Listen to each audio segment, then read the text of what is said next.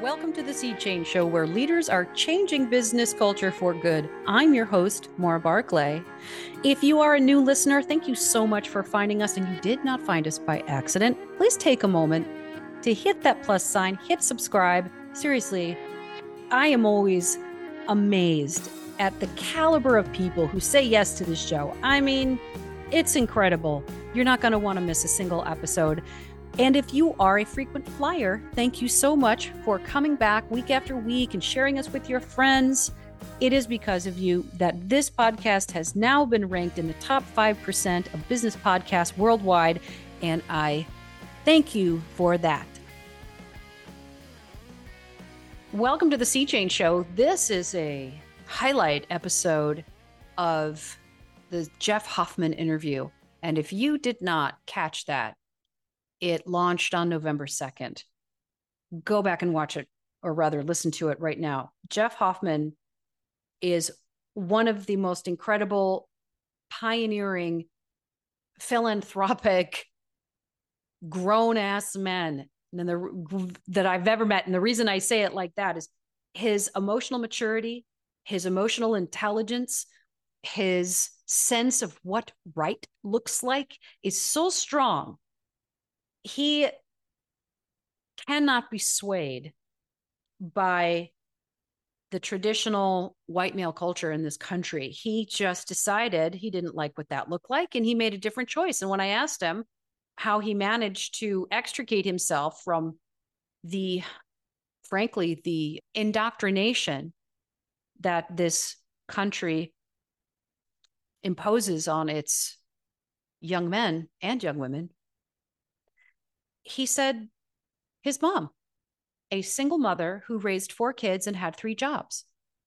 And she showed him so many things. She taught him so many things and instilled in him a sense of self respect and how to do what it takes and do it in a humble way. And this leads me to one of the things I wanted to unpack and highlight, which is a sense of personal culture. Now, when I work in culture and businesses, I don't really work with the concept of culture fit.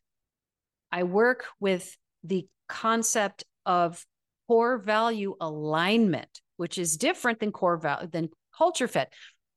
For example, he has a core value of servant leadership, a personal culture of servant leadership.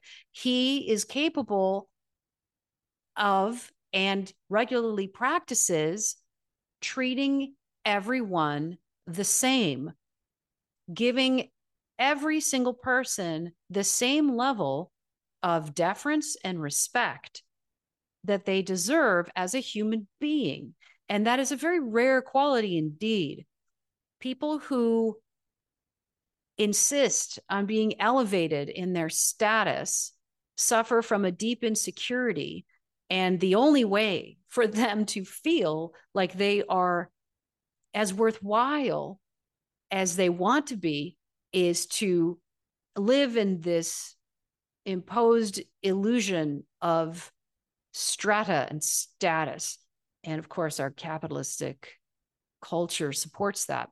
Many, well, around the world, uh, these uh, socioeconomic strata exist, and um, people who want the the simple i would say that's that's a very tricky word here but the way into that strata is to be successful in business to make a lot of money uh, be influential be seen as powerful all these things. And jeff understands that if you listen to him that's not what he's after. He wants to be successful. He wants to make the money but he wants to do it the correct way the way that supports and nurtures people that is his personal culture. And it is demonstrated very clearly in one of the most important core values he brings to his businesses, which is people over profit. And if you think about all of the actionable the actionable statements that would come from people over profit it's a very clear core value so if i was doing an interview for example and interviewing for cultural alignment, I would want to make sure that these folks shared the core value of becoming successful, creating financial success through putting people and relationships over profit versus ruthless aggression, never taking no for an answer, pushing people, squeezing them for every last dime, and not caring or nurturing relationships. That is also a culture that is very clear and abundant, especially in this culture. So, uh, sorry, yeah, especially in this country. So, one of the things that I thought was extraordinary, and I wanted to point out if you did not see the relationship, there is an association between who Jeff is as a person, which was shaped by his incredibly hardworking mother. And he chose to be inspired by the nobility of her effort, to respect it. He was inspired by that, and it shaped how he views the world and walks through it. His personal culture is relationships and people over profit always. That's how he conducts himself. That is his North Star. So every company he starts is going to be filled with really incredible talent that doesn't want to leave because he knows how to treat them well. And this is not something that I mentioned in the interview because there were so many things I wanted to say. We there's just not enough time. I, I feel like I would like to have an entire week. He talked about how he he's created he's sold his companies for millions and millions of dollars. And that with the exception of underperformers being let go, not a single voluntary exit. Now, I've never heard that before. And to me, that is far more impressive than any dollar amount ever made, ever. Because there will always be people who can make money.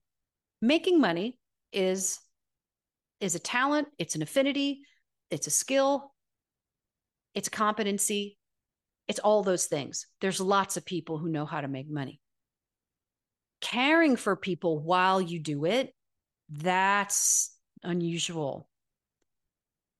Really caring and understanding that good leaders make good leaders, that their job is to make help their people be better leaders than they themselves are to raise them their people up the inverted pyramid is the new business model and jeff is on the top of that inverted pyramid, which means he's on the bottom of it.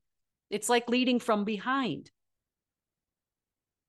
And it's an entire it's an entire paradigm shift. Because everybody thinks oh that you know the leader should be the tip of the spear.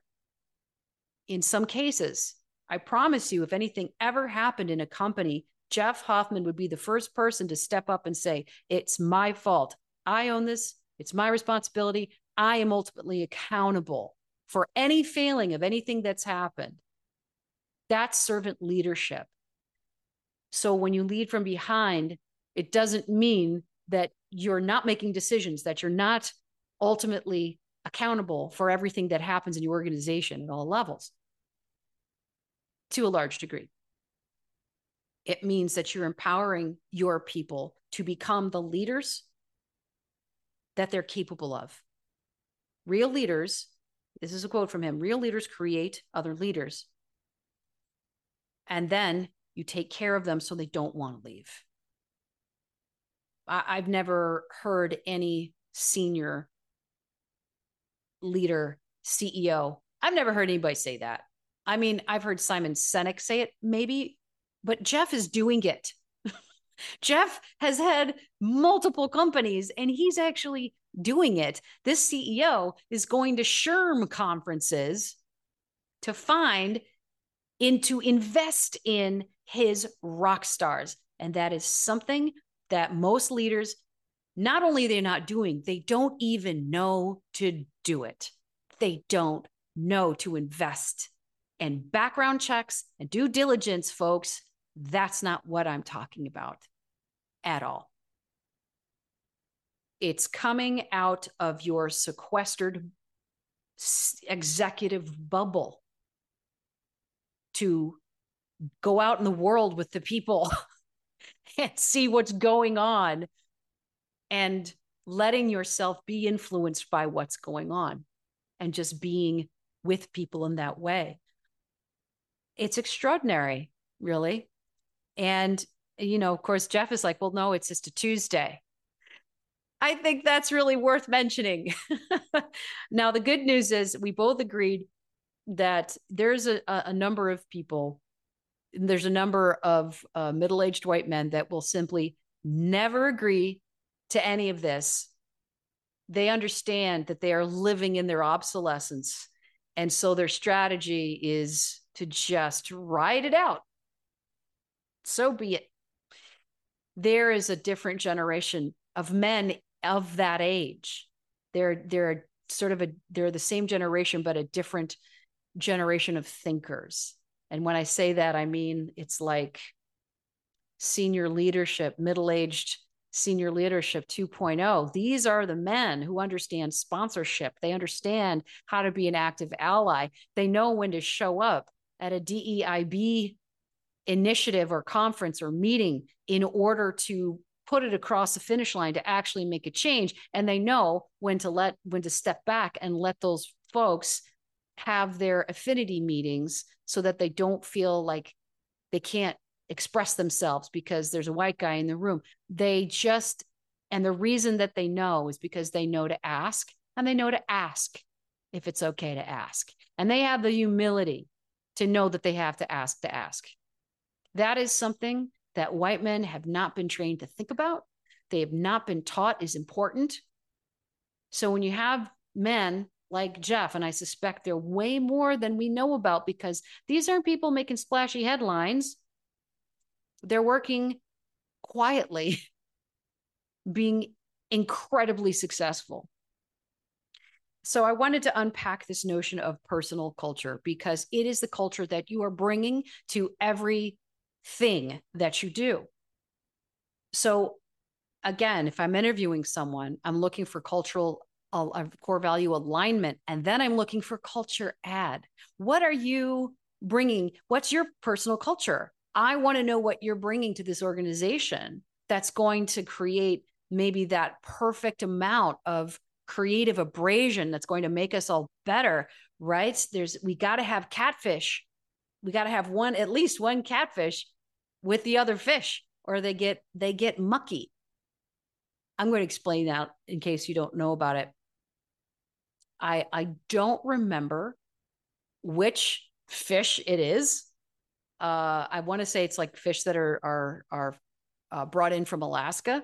It's a long trip in the boat and they were finding that the fish were getting very uh, mushy because they weren't swimming around on the long trip back. They were so the the flesh was was mushy.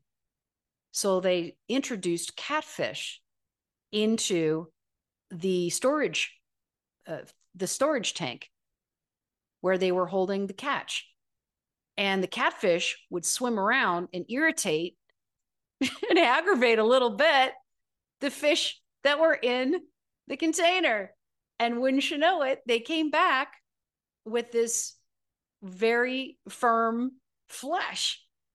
And it says a lot about the need of how important it is to have people who are abrasive in the right way creative abrasion it, it's a term that I, I i've learned from uh, pixar creative team creative abrasion now in order to withstand creative abrasion one must have the emotional maturity and the emotional intelligence skill set to work with that.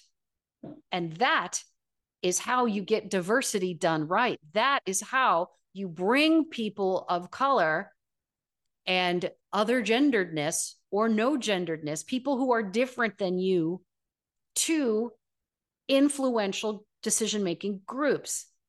They stay because they feel valued. They see that they can make an impact and they feel valued for it. It's not an irritation that they're different. That's the point. It's why they're there. I'm not saying that people of color are catfish. I want to be super clear about let's not make that association. What I'm saying is different is essential. In nature, homogeny doesn't work very well.